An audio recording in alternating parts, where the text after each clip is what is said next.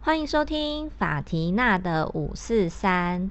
大家好，我是法缇娜。大家今天都过得好吗？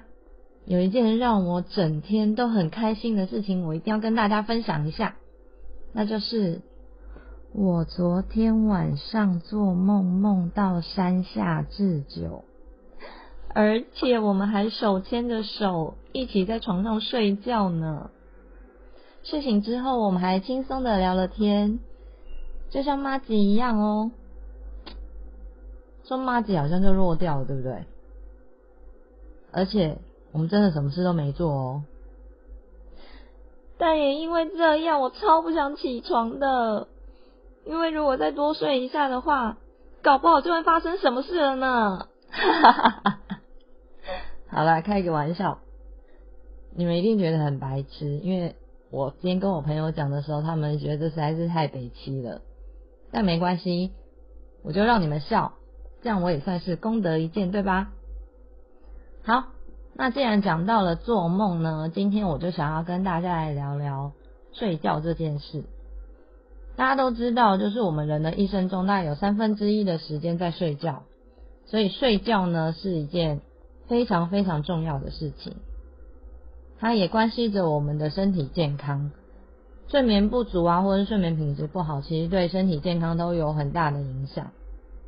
我从小到大基本上是没有太多的睡眠问题的，所以今天我想要跟大家分享一下我的安眠小配博。首先呢，其实每个人每天需要睡多少时间是因人而异的。那有的人可能只要睡四五个小时，譬如像贾伯斯，好像我印象中他就是不需要睡太久的那种。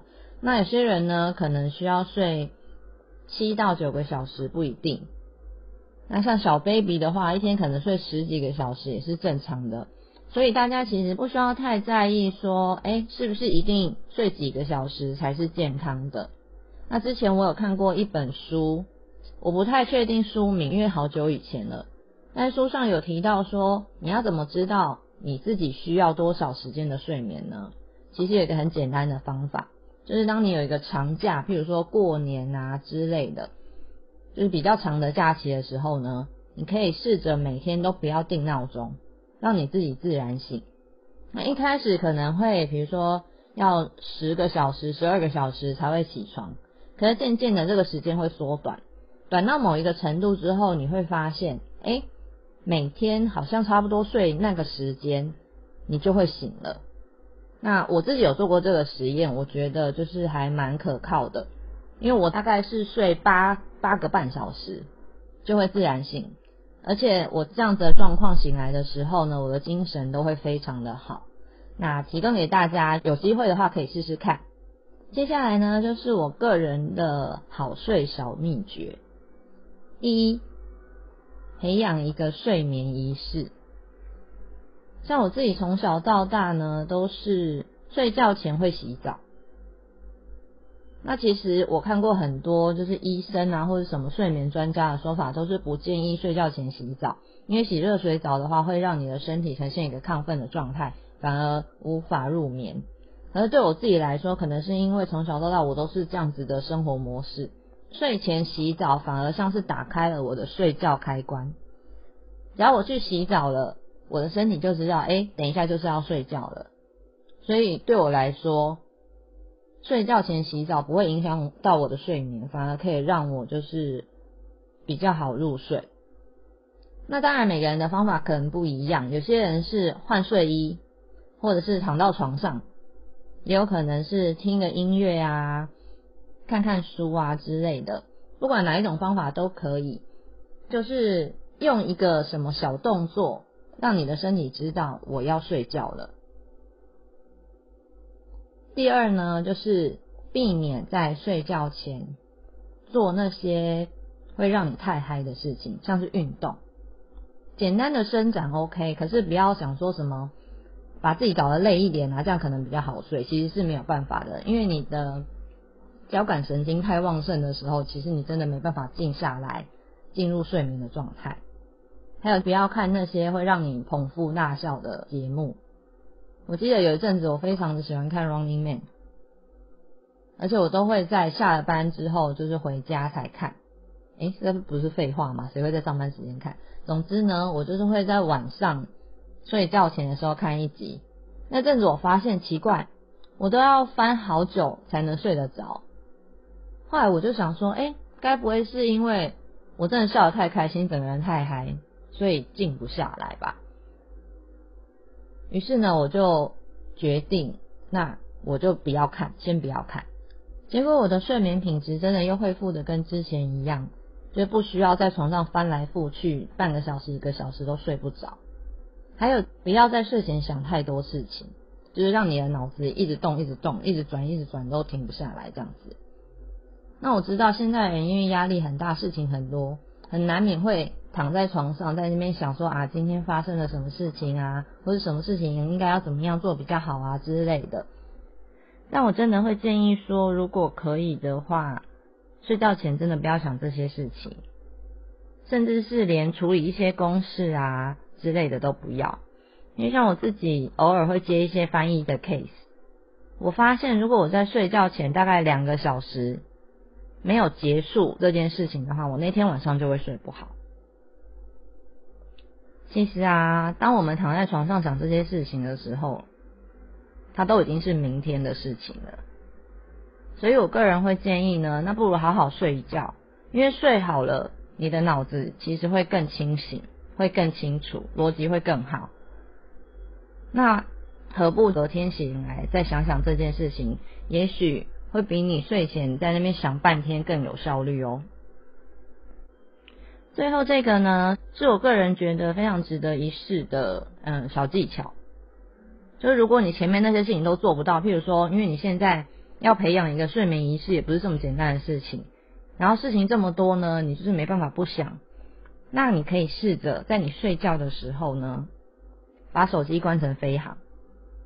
我觉得电磁波真的影响蛮大的，因为像我呃我家里的房间里面呢是没有任何就是没有电视啊、电脑之类的。那手机因为现在就是大部分都喜欢带在身边嘛。可是我睡觉的时候都会把手机关飞行，就把电磁波的影响降到最低。那前阵子我有个朋友就跟我说，他怎么睡都睡不好，常常半夜会醒来啊什么的。我就跟他说，那你把手机开飞行，而且呢，如果你半夜真的不小心又醒来的话，绝对不要把手机拿起来看，因为那手机的蓝光啊，就是一刺激到你的眼睛，真的你要再睡回去就很难。所以，如果你会想要看时间的话呢，我个人是比较老派的，还是在床边放一个小闹钟，这样子你又可以知道时间，眼睛又不会受到刺激，也许会对你的睡眠有帮助哦。大家试试看。那如果有任何其他的想法，或是你也有一些什么小配合的话，都欢迎你留言跟我分享哦。那接下来呢，仙姑下凡来解惑。因为前几天刚好有朋友请我帮他算塔罗牌，所以我就顺便算了一下十月份的感情运势。那如果呢，你现在其实是已经准备要睡觉的人，你就先不要听吧，因为听完呢，肯定是没有办法好好入睡的。不是说结果不好哦，只是因为如果你现在听了，你就会开始想啊，想一想，你就睡不好了。所以我建议呢，如果现在你已经差不多到了你要睡觉的时间，你就先把它关掉，等哪天你想到的时候呢，再把它点开来听，好吗？好，今天我做了三个选项，请你们依照直觉从三个数字里面选出一组来听，一、二、三，一、二、三。在开始解牌之前呢，呃，我要先跟大家说一下，因为这是大众占卜，所以不可能符合每个人的状况。那如果你听到觉得跟你的状况不相符的话呢，就当做你没听到。就跟上一集讲的一样，你只要记得好的部分就好了，不好的或者是跟你哎好像对不起来的，就把它忘记吧，好吗？那接下来我们就开始来解说喽。选择一号的人呢，不管你是单身或是有对象的，这阵子对感情可能都比较冷漠一点，也可以说是比较理性。可是十月的时候呢，你可能会突然觉得，哎，日子好像有点无聊，想要改变一下。于是呢，就开始跟其他人有交流啊，或者是跟另一半之间的互动变得热络起来。单身的人一开始可能会有点怕怕的，不敢踏出那一步去认识新朋友。那有对象的呢，可能会怕对方觉得，哎，你是不是被雷打到？这样子。站在牌面上看起来呢，都不需要担心，就像是吸引力法则的那个概念。只要你自己积极乐观，身边的氛围也会跟着改变哦。那我们就祝福一号的人十月份可以开开心心的。接下来是选择二号的人，不管是单身还是有对象的人，之前呢对你喜欢的对象或是另一半呢都非常的积极，不管三七二十一的冲冲冲。可是啊，对方给你的回应好像有一点不如你所期望的，所以搞得你可能有一点玻璃心。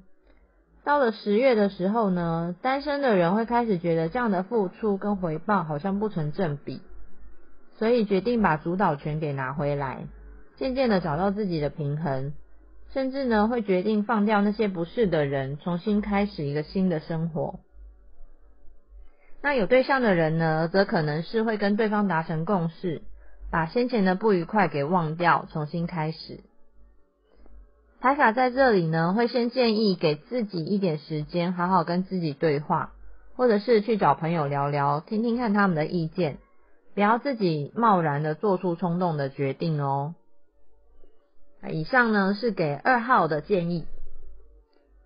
也祝福选择二号的人在十月可以顺顺利利的。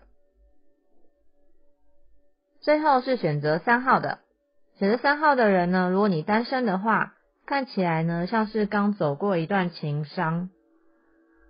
那在十月的时候呢，有可能会在出差旅行的过程中认识一个新的对象，不过可能会有远距离的状况。那有对象的人呢，之前可能有遇到一些困难或阻碍。但是不要担心，一切都会得到解决。不过十月的时候，或许是因为过去的经验，导致不管是单身或者是有对象的人，都会有点无法相信对方，对对方抱有戒心，因为会害怕自己再次受伤。那按照牌面看起来呢，会建议单身的人先不要想说一定要怎么样怎么样的。如果真的遇到了那个新对象呢，就先好好享受一下浪漫的氛围。其实很多时候，你越不预设结果，发展反而会出乎意料哦。那如果是有对象的呢，就好好的享受雨过天晴的甜蜜吧。在这里就祝福选择三号的人，十月可以甜甜蜜蜜哦。以上就是今天的不负责塔罗占卜之。十月感情运势，那就祝福大家，不管是单身还是有对象的人，十月都可以过得开开心心哦。如果你喜欢的话呢，请帮我订阅跟分享，我们就下次见啦，拜拜。